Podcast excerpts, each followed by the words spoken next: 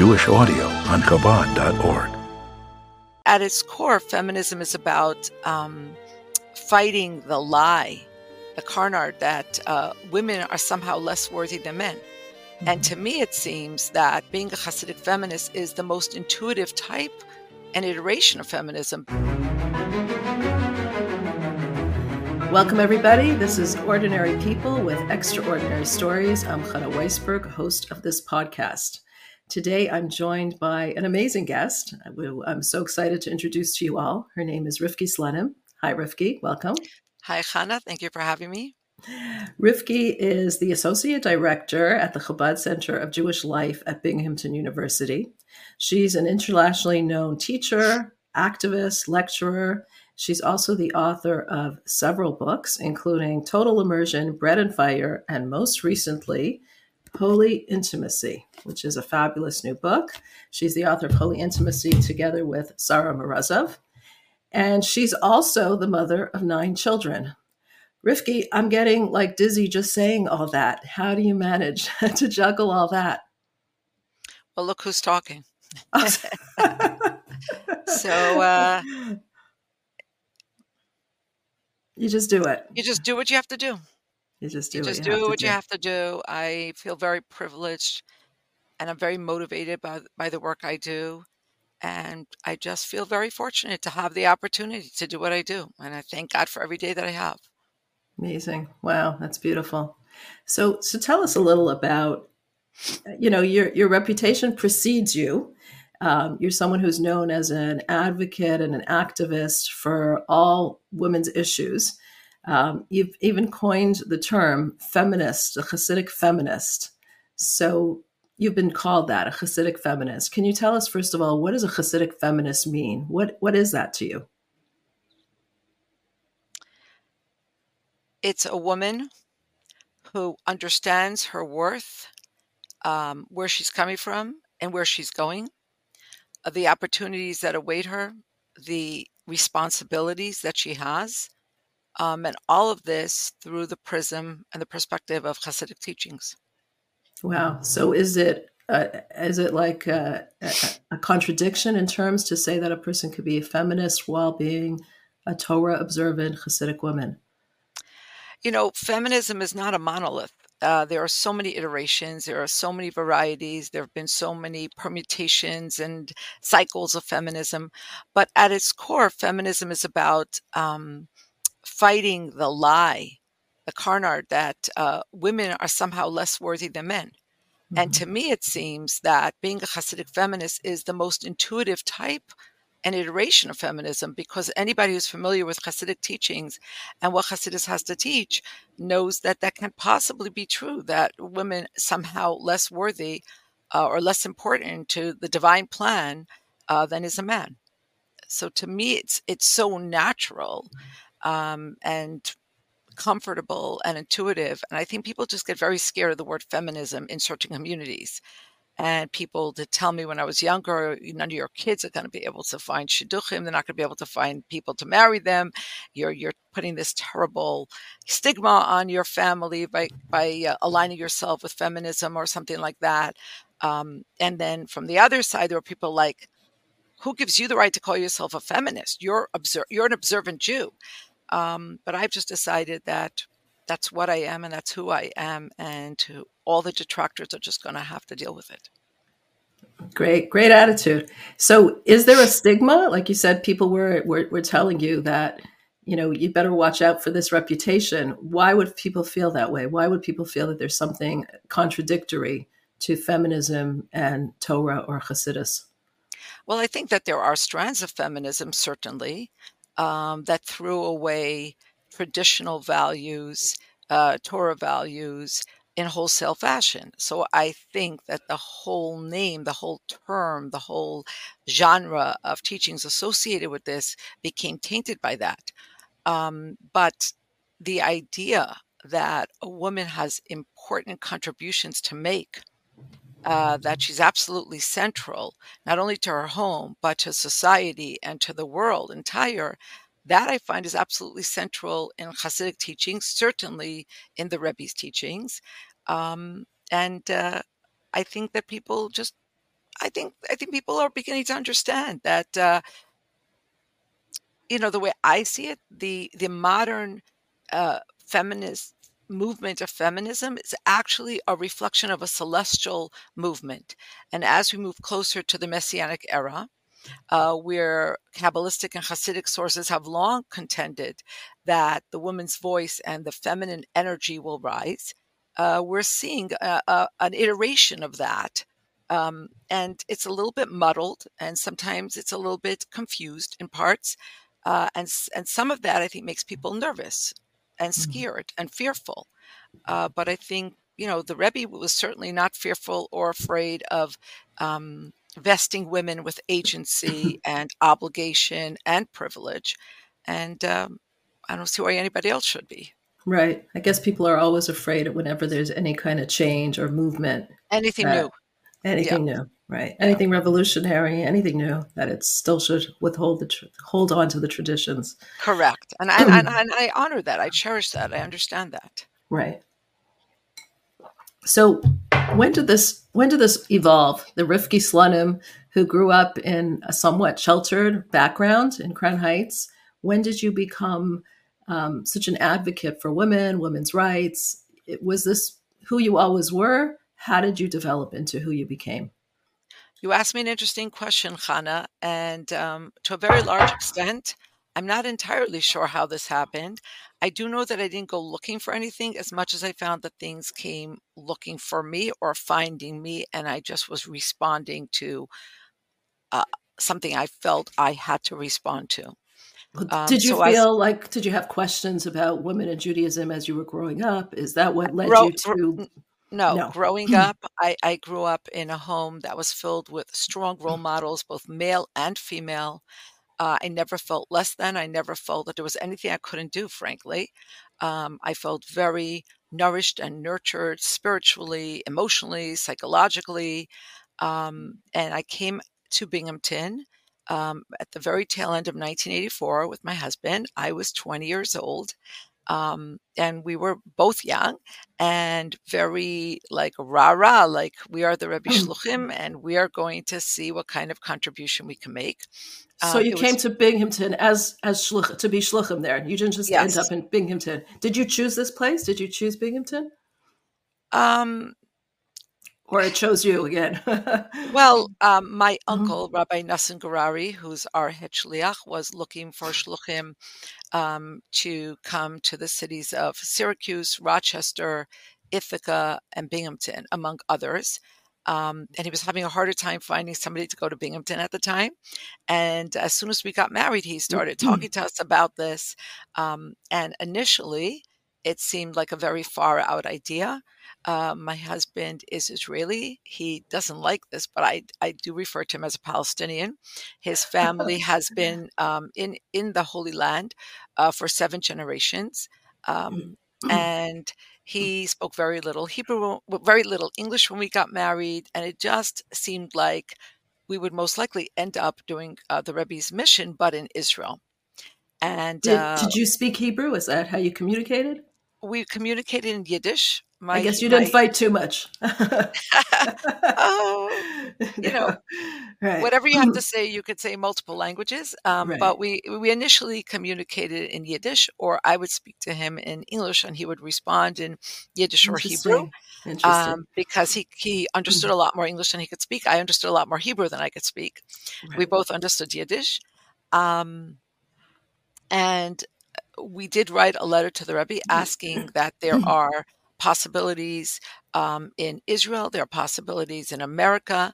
And uh, we were taken aback, and so was everybody who knew about this when the Rebbe very unequivocally uh, told us that we should stay in the United States of America. Interesting. And at wow. that point, at that point, Binghamton became more of a possibility, but it still wasn't really first on the list. Again, it seemed like that would be somewhat counterintuitive um, for my husband in terms of his background and so on and so forth to go onto an American campus. Mm-hmm. Um, but here we are. Uh. So that's that's our so, story as to how we came to Binghamton. So you came to Binghamton as a 20 year old, as a young, young, newly married woman. Um, and your students, I'm assuming, were even older than you. How, how did that make you feel? the or juniors the same the, age, the same the age, jun- and yeah, the juniors and seniors were um, older than I was at the Mhm. time. Um, but I think from their perspective, they probably thought I was 10 or 15 years older than them because I was married to a man who Mhm. had facial hair that always puts a few years on you. Um, and we already had a child who was a few months old. And so Wow. I think in their perception, uh, I was much older than they were. Um, from my perspective, I was very intimidated. Uh, I was very intimidated by the academy. I was intimidated by the students. Um, So funny. I can't imagine a Rivki Slonim intimidated. So that's interesting. well, you, you, you, you come you come into a new you come into a new environment, sure. um, and I had always loved ideas, loved reading, um, and I think I had a very romanticized idea of what a university is and what the academy Mhm. is and is not, uh, which I was uh, disabused of, uh, but it took some time. Uh, so yeah, it was intimidating. And then there was an additional layer, and that was that I found myself at times pummeled with questions about women in traditional Judaism's. In in traditional Judaism, at times I felt myself attacked, um, and at times, Can I I just ask how long ago Sure. was this? How long ago was this? Like approximately? How long are you ni- there? 1985. We're, 1985. yeah, we're, we're coming close to 40 years.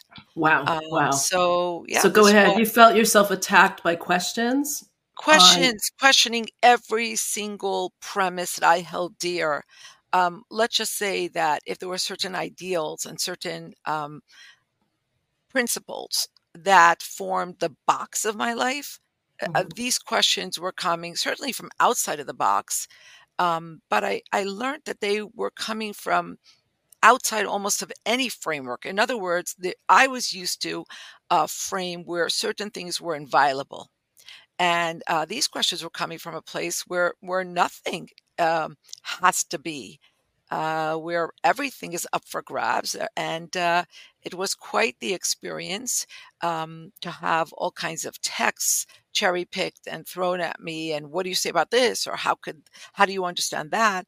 And uh, that was what launched me on my own personal journey. Um, because I knew that what I had grown up with, and I knew that what I believed, and I knew that what I had was precious and um, pure and true. Uh, but I had to understand how that all could be squared with certain texts, um, certain ideas, some of which I had known about, but many of which I had never seen. How, you know, where does that fit into the context? And that did put me into a, I would say, philosophical and theological spin for for a little bit. Um, and I'm very fortunate. I had all kinds of people around me uh, whom I could question endlessly. They were very patient. Um, it, it really threw me into study in a very, very different way, and I basically had to re um, regain my standing, or you could say that own it all in a whole new way. And Mhm. actually, your um, uncle, uh, Rabbi Dr. Immanuel Schochet of blessed memory, was a very important mentor and a very important teacher. And um, he never tired of my questions, even when he wanted to lose his patience. He he didn't, Uh, and I'm very I'm very thankful for that. I I will never Wow. forget that. That's beautiful. kindness. Wow, that's nice to hear. Uh, can you give us an example, some examples of what kind of questions you were feeling you were fielding at the time that you felt were difficult to answer and that you now understand differently? Um, I mean, Mhm. I, I I don't even know where to begin. Right, Uh, there's but so much. but but um, you know, there were some kind of abrasive, negative statements about women's Torah study. Mhm. Uh, that was a big thing, and that has to be understood in context. Has to be understood in the context of where it's found in the Talmud. Uh, one has to understand what you know how the Talmud is written and how it's not. Let's just say it's not a woke tract, um, and sometimes I feel like it's an equal opportunity offender. And you know, when you understand that, you don't take everything as personal. That's a cute phrase, equal opportunity offender. I like that one. Uh, you know, you, You mean it says it very straight, very, very to Yeah. the point. Yeah, and there are abrasive uh, statements made about men and women and kings and slaves and, and Mhm. everybody. So like Mhm. that that's one. Mhm. The other is to understand how things, how the Torah and how Jewish law responds to sociological changes and Mhm. so on and so forth. Um, but you know, I was uh, breastfeeding my child at the time, and uh, I had young women talking to me about how, you know, breasts was something that women came to grow through evolutionary process because society foisted the task of feeding the young upon women and so on and so forth. And you know when i Mhm. look back at a younger iteration of myself uh, there were times where i would spend two or three nights a week up all night you know uh, f- trying to respond to these questions. Um, and today i would say to somebody who had these questions i'll talk to you in five or ten or 15 years because I, because I understand so much Mhm. more that some things you just have to come to through life experience. You know, uh, like the Hebrew expression "Masha yasa hazman lo yasa hasechel." My mother Uh, always says that. Yeah. yeah. right. So so so there there are things that one needs to learn from books, Right. and there are many many things that one can only learn from life, uh, from experience, and from modeling, from what's modeled for you. And so I I try to be there for my students today, and I've tried throughout throughout the years to just model my truth. I, I've always been drawn to truth and realness. So Mhm. I just try to be real and true and try to do my best. Beautiful. Do you And think that do you think the questions have changed over the years? Like have you seen a difference in that or the attitudes have changed? yes and yes. Everything has changed. Right. And how do you in what way and how do you respond to that? In almost Mhm. all ways. Um, I would well, there are there are a number of things. Um, when I came onto campus, students were much more engaged with causes. So feminism was just one of many causes, but people were engaged in causes. Over the years, that kind of waned. It didn't take very long for it to wane, and it was more about getting in and getting out with your degree and going to next, whatever that next might be. Mhm. But there was none of this dawdling in, eh, you know, at a university for more than four years because you were trying to get this or that or that done. Like parents won't stand for that today, and kids are not that interested. Mhm. Um, so that that's one change. Um, another change is that maybe at, at you know at a certain point in, in feminine, it's it's almost it's almost comical because sometimes uh, some of my closest alumni who I know have gone through medical school, they've gone through law school, they've they whatever it is they've achieved, and then they'll tell me, well, you know, I just decided I really didn't want to work. I want to be home with my kids.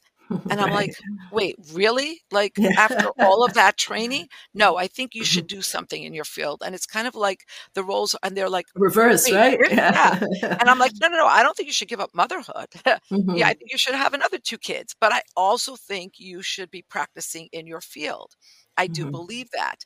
Um, so I think women, in a certain sense, have more latitude today because they don't have to prove as much anymore. We know a woman could get through medical school and law school. We know a woman could be a neurosurgeon. We know a woman could be anything she wants to be. It's kind of Mhm. a shame that America doesn't have, uh, you know, a woman as president yet. Where we're Mhm. behind many countries, and that that's that's a blight on our record as far as I'm concerned. Mhm. Um, but if a woman doesn't want to do that, she doesn't have to feel compelled in the same way that women, I think, maybe in the 80s felt. Right. So that so Wow. that's been interesting. Um, Mhm. but I but no, but mm, nobody's attacking breastfeeding anymore in the same mhm. way. And even in this woke world, you know, I remember very, very vividly um, when we felt like we had made it. We had this like big facility, and now we had two bathrooms, and we put up these signs that said men and women. And I remember getting attacked for women, W O M E N, uh, by a young woman who felt it should be W O M Y N. There shouldn't be the word men in the word women. Oh my gosh. Wow. Well, Wow. no, that was that, that was a Mhm. real Mhm. thing, you know, Right. like history. Well, where's her story? Why history? his Mhm. story? And so on and so forth. So we're not living in that um, in that zealousness in the same way Mhm. Mhm. Definitely. So because you we take many things for granted. I mean, right. and and we and we have to be cognizant and I think appreciative of the women who fought for so much we take for granted Right. And at the same time, I feel somewhat ironically and paradoxically that there are so many ways in which women are still not taken seriously enough. And that I would say the secular world is actually lagging behind the Hasidic world, as crazy mm-hmm. as that mm-hmm. sounds. Because you feel that the Hasidic world takes women more seriously or more values them more? Because if you are 1 million percent convinced that God created this world, that God doesn't make mistakes, then you know that the world needs both energies, female and male, and that is mm-hmm. not one, it's mm-hmm. both. Mm-hmm. They have to work in tandem. There are things we have to achieve. Each one of us has strengths, and it's all necessary.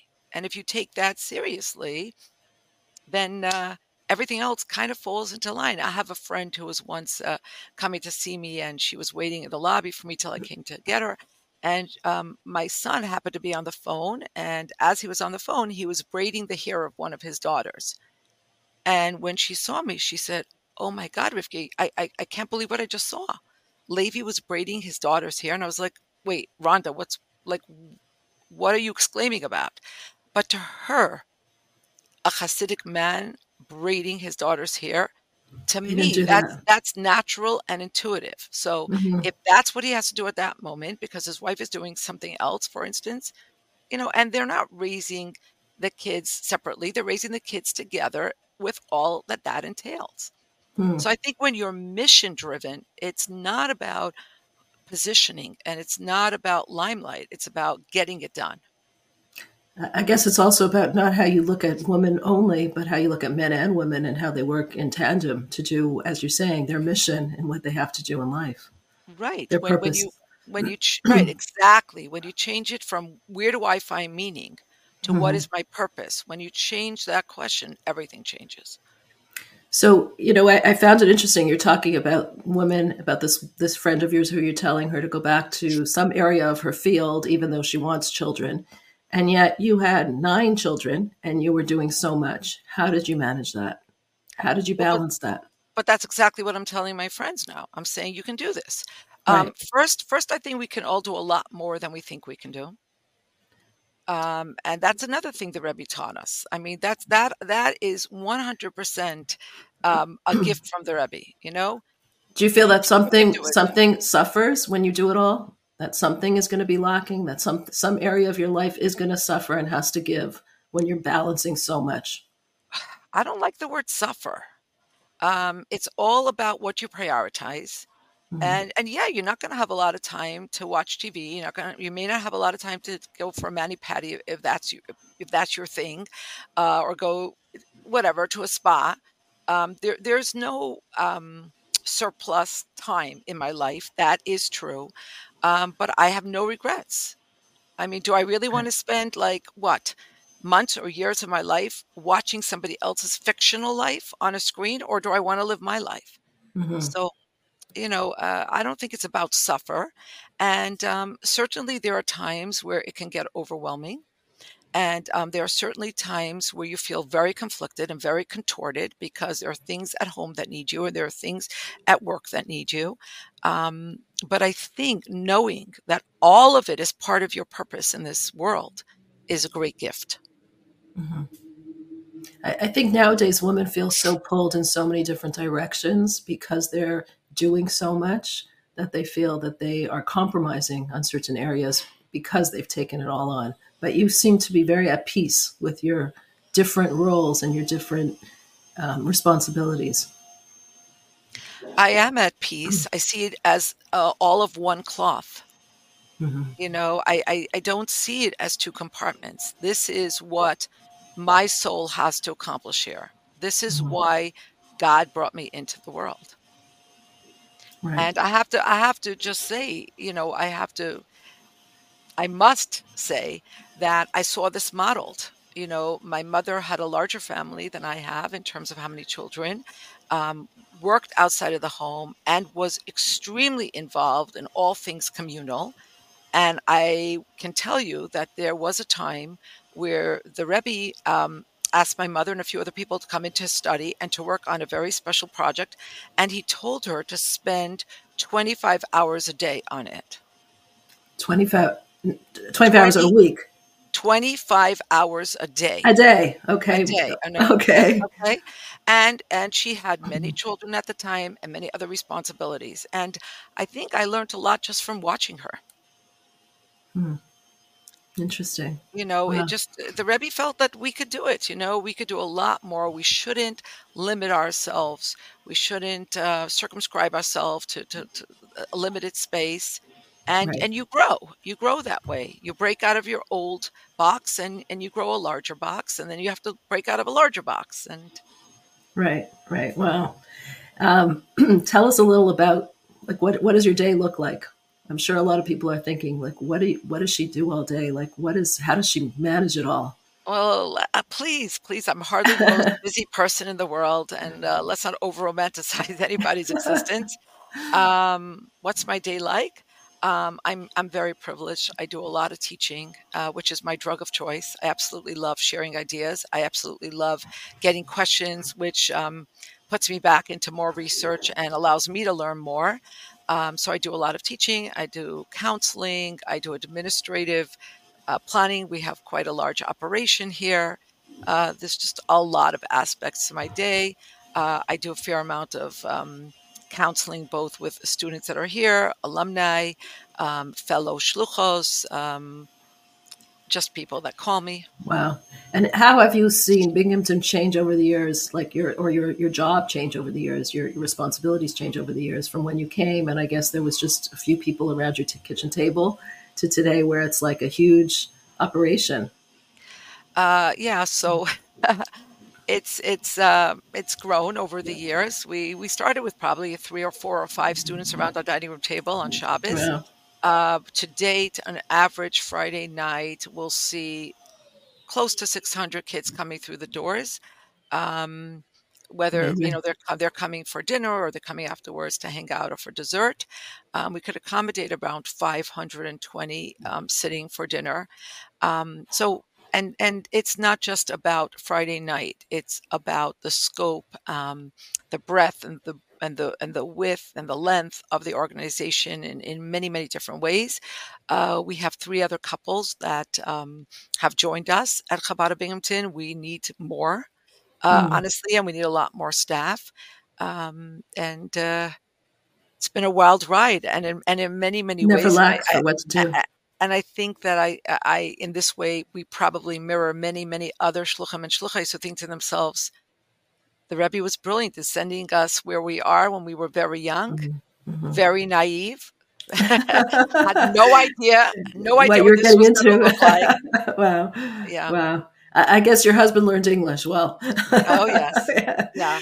But Okay, you know, it could have been very intimidating. It could, it could have been course. paralyzing Of course. think. But since we were so young and stupid and idealistic, and you know, You just it. at the bit, yeah. Wow.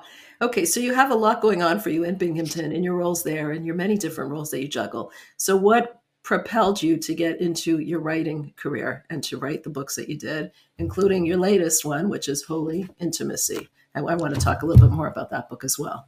Yeah. Um, Mm. I never set out to write anything. Uh, I, I still don't think I'm a strong writer. Um, but what happened was, um, I think it was a, almost a year after we arrived in Binghamton, my husband was going to the international conference for Shluchim, for the Rebbe's emissaries, the men. Um, and there were two choices. I could either stay here with my baby or I could go with him and just spend the weekend with my parents, which would have been lovely, and my siblings. And I decided I was going to stay here. And um, I decided I was going to do something very special for young women. And so, what would be very special? I decided I would do a Friday night dinner and, um, you know, do a little bit more menu wise. And we would do a discussion on love, sex, and marriage. I figured who's a college age kid who's not going to be interested in that? And uh, that was a good guess. Um, and the evening uh, went very well. Um, and I guess uh, uh, colleague of mine heard about it in a different city, and uh, a few months later, she asked me if I could come speak there, and I was like, I don't know, I, you know, um, but I did that, and it kind of snowball snowballed, and uh, I started speaking um, on the topic of mikvah, the institution, and um, you know, family purity, as the mitzvah is called. Um, and at a certain point, uh, after meeting hundreds, maybe thousands of people, I felt like something is wrong because there is nothing that gives voice um, in Mm. book form to the real feelings of people who are doing this mitzvah, which does take a commitment. Uh, so all there was available were books filled with laws, the Mhm. details. And they were very, very didactic, um, but there was nothing about where where's the soul in all of this, and where's the humanity, and Right. where are the couples that are keeping this. And um, that's how I started on my first project. Um, which we named Total Immersion. And I was very, very fortunate uh, to have the assistance of a, a very good friend, a soul sister, Liz Rosenberg, who teaches still still teaches at Binghamton University, um, Mhm. is a renowned writer and poet, and I am privileged and humbled to call her my writing teacher. Um, and so she helped me with that first collection, and that was a very interesting experience. I think she would say the same thing because Mhm. we came from very, very different backgrounds. Um, and it was very, very useful actually because she was like the kind of the target audience. Uh, for for this book. Um, so that's how the first uh, the first project happened. Um, some years later, I started to feel the same way about Jewish women in Jewish law in life. Um, again, there was a lot of discussion about what halacha, what Jewish law says about this, what Jewish law says about that, how to frame and give context to Talmudic or Mishnaic teachings, and so on and so forth. But I didn't feel that there was a book um, that really gave voice to an eclectic group of women and how they were relating to God in their everyday. And uh, and so again, uh, Liz and I worked together on uh, a book we called Bread and Fire: Jewish Women Find God in the Everyday. Mhm. Um, So you would think that all your bases are covered now. You have women in, in, in life. You have the special mitzvah of mikvah. Then how how did holy holy uh, holy intimacy come about? uh, so in the process of speaking publicly on the subject of family purity, I found myself becoming the address for a lot of people who are calling me with issues having to do with sexual intimacy, um, more detailed uh, questions uh, that they felt uncomfortable asking. And some of them actually called me and did not introduce themselves, and that's Mhm. fine, you know. Mhm. Um, and with time, it became very apparent that I was answering uh, questions that I had been fielding on campus for many, many years. And now I had women from much more traditional backgrounds uh, with the same questions.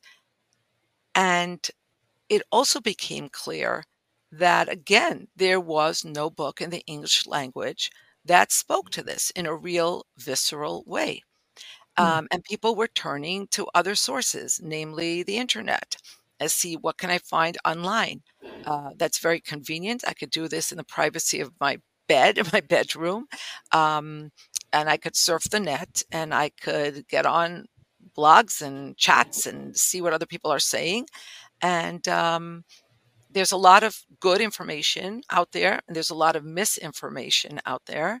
And um, at the same time, my first cousin and close friend, we had always been very close, Sarah Morozow and I, um, she started telling me, you know, she is, uh, she she is, I would say, the dean of all uh, kallah teachers, all the women who prepare brides for marriage within the Chabad community.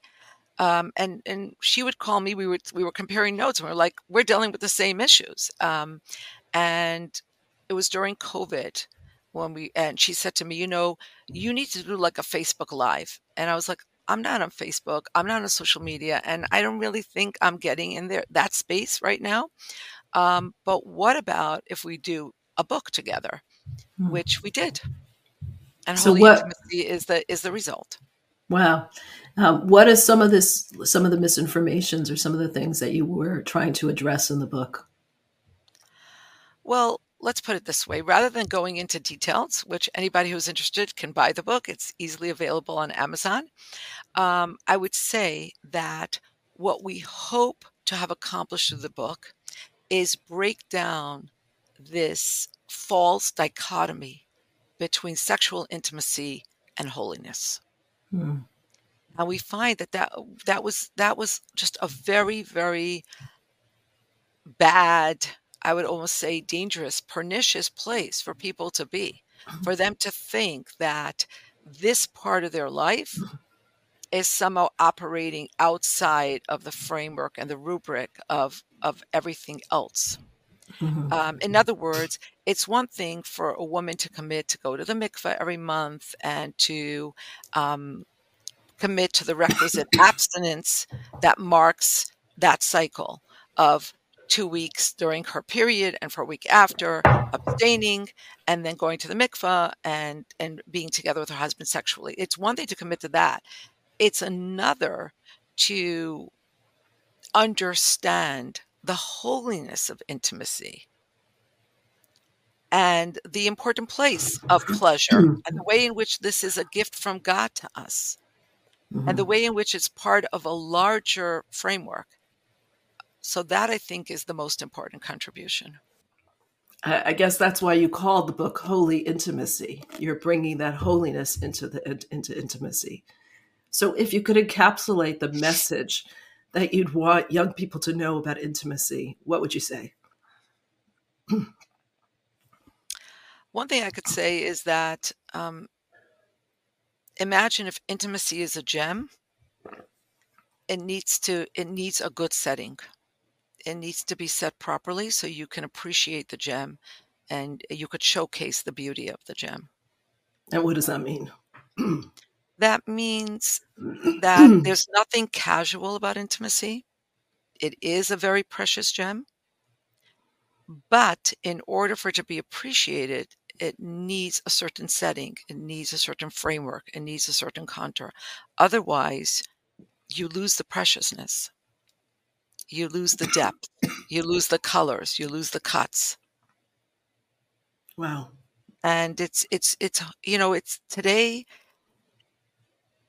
even for young people mm-hmm. who've grown up mm-hmm. in very very traditional settings and backgrounds the whole world is at your fingertips and you're getting so many different messages about what could be fun and exciting to try and it's sometimes hard to remember that there are things in life that need to be treated in a very specific way in order for them to be not only mm-hmm. efficacious but nourishing and and and a fountain of riches for you. And if you don't if you hmm. don't do that you, you're squandering something very precious perhaps the most precious gift that god has given us. So the book is the book is not just so the so the, so the book really the thesis of the book is you can't separate sexual intimacy from emotional intimacy which is found in marital intimacy which is found in a larger framework of why do we get married and so on and so forth. Right. so it's Wow. layers and layers. It's layering and mm-hmm. contextualizing and framing this aspect of our life. Beautiful. and and all without using platitudes and euphemisms. It's very practical. It's it's it's filled with very deep and beautiful ideas and at the same time very down to earth attentiveness to the to the quotidian to the everyday. You know we, we don't try to kind of make believe everybody's life is perfect and, and we talk about difficulty and dysfunction and uh, and so on and so forth. What what kind of feedback have you been getting from your book? we've been getting some overwhelmingly amazing feedback um, imagine. a lot of people have said you saved my marriage or i wish i could have read this 40 years ago or 25 years Mm. ago or everybody should get their daughters to read this when they're in high school before, you know, don't wait until they get married. Don't wait until they're ready to get married, and so on and so forth. So we've been very, very positively um, surprised, really, because as much as Mm. we knew this was important, you know, we we uh, I have to say we readied ourselves for a lot of criticism, uh, for speaking so openly about topics that were Do you think these topics should be spoken about openly? I don't think we have a choice. I, I think that question is completely academic, Right. and and, and that's the point. Um, but uh, we we you know we we felt that tension, and we undertook this project with trepidation. Mhm. Um, but the trepidation about not doing it, the anxiety about not doing that, doing it, won out. And we figured if we are criticized and if we are ostracized and whatever happens to us, if we're punished, we'll, we'll have to take it for the team. But it came to a point where we felt like we, we again, it like it's a project that found us. We didn't go looking for it, but we just felt we could not not do this. Right. you know, Rivki, I especially wanted to do this interview now during the, tr- the time when the world is in such a turmoil because I thought increasing in holiness and intimacy is so important right now in our current situation. How do you feel about that? I certainly feel the turmoil. It's roiling all around me. Um, I'm on a campus, and it's not Berkeley, it's not NYU, it's not one of the Ivy Leagues, um, it's not the most left leaning campus. Um, but this is a time of of great anxiety for all of our young people. Um, we've all been ejected, young and old, from that illusory bubble of safety and security that we felt as North American Jews, as Western Jews. Um, there is a lot, a lot of, I would say, disappointment and even a sense of deep betrayal um, on the part of, of, of, Jewish students. They were there for their friends. Uh, they they were there alongside of them, and where are all the social warriors now? Um, Absolutely. Th- there's there's just a lot going on, and even on campus like Binghamton, where God, thank God, we're so privileged. The administration here is so supportive, and so on and so forth. But still, there are anti-Semitic things being said and incidents, and um, it's a difficult time and it's it's also a time that is further showcasing the erosion of tradition and and the tie to mm. Judaism that has been happening over the last few decades and it's now all coming into sharp relief because students that are not firmly tethered to tradition frankly, they're not going to care that much about Israel. And they are the prime target for all the propaganda about how, how Israel is colonist and apartheid and genocidal and, and all of this gibberish. It speaks to them because a Jew is always attentive to the underdog. That's somehow in our DNA. Uh, it, it seems to me that almost every social movement has been helmed by Jews. um, and so it speaks deeply to them. And the state of Israel doesn't have the resonance with them that it had for their parents or their grandparents. Neither does the tie between a Jew and the Holy Land that comes out of our Torah speak to them because unfortunately so many are so far removed.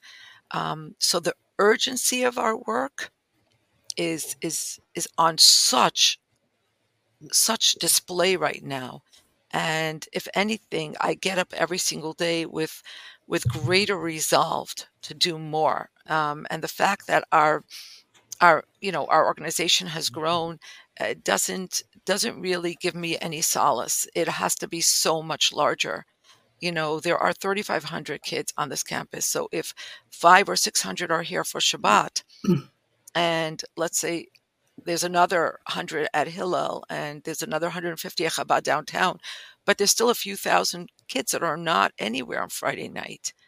Wow. Um, and, and, and, you know, the Rebbe spoke about this so many years mm. ago. And when he spoke about this, I remember as a child listening to him say with such great passion that there is a fire, that the house of Israel is literally on fire, and there is no time to stop and think, Am I going to take this photo album or that piece of art out? We have to act mm. with alacrity and with urgency. And I think that even Hasidim at the time really didn't understand what the Rebbe was saying. And now we see the dire results of the assimilation, the intermarriage, uh, the wholesale defection and disaffection. And um, it's it's very, very, very sobering. It's it's alarming. And um, I'm hoping that for at least a segment uh, of of young Jews and older Jews, it will make them come back really wow. and understand that the liberal space is, is, not a home for them. Um, but uh, it's tragic that I had to take this, and I'm not convinced that this is going to be enough, even. And it only makes me more motivated to continue to do what we can here in terms of you know there's different ways of teaching there's teaching classes there's modeling you know, every Shabbat dinner is a classroom, really. Mm-hmm. You know, and so we have to model Jewish life. We have to model the pride, the joy, um, the living, pulsating Torah that belongs mm-hmm. to every Jew, whether they know it or they don't. Absolutely. It's a lot of work, a lot of work to wow. be done. Rivki, thank you so much for joining us. I think you are modeling to so many what it means to be present and being in this world at this time and following the Hasidic teachings and the Torah teachings. So thank you for all that you're doing in all the realms of the so many different realms, whether it be through your activism, through your teaching, through your writing, through the many things that you do.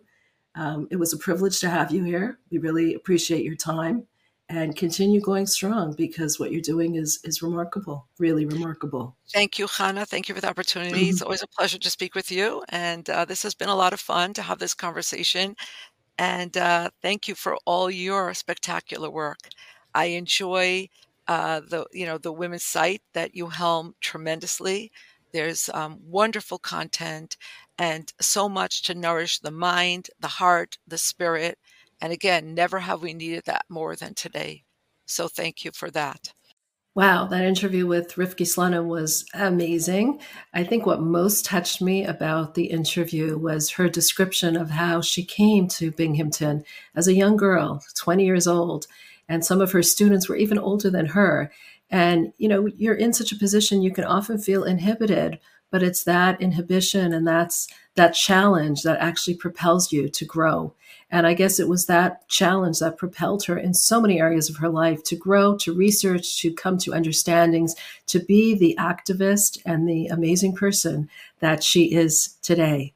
So, thank you for watching. If you enjoyed watching this podcast, uh, you can get these podcasts delivered to your inbox by subscribing to chabad.org forward slash extraordinary. We are also streaming on all podcast streaming platforms, so you can catch us there if you're driving in your car or you're doing exercise or whatever. Um, also, please make sure to leave us some feedback. We really love to hear from you. Thank you again for joining Ordinary People with extraordinary stories.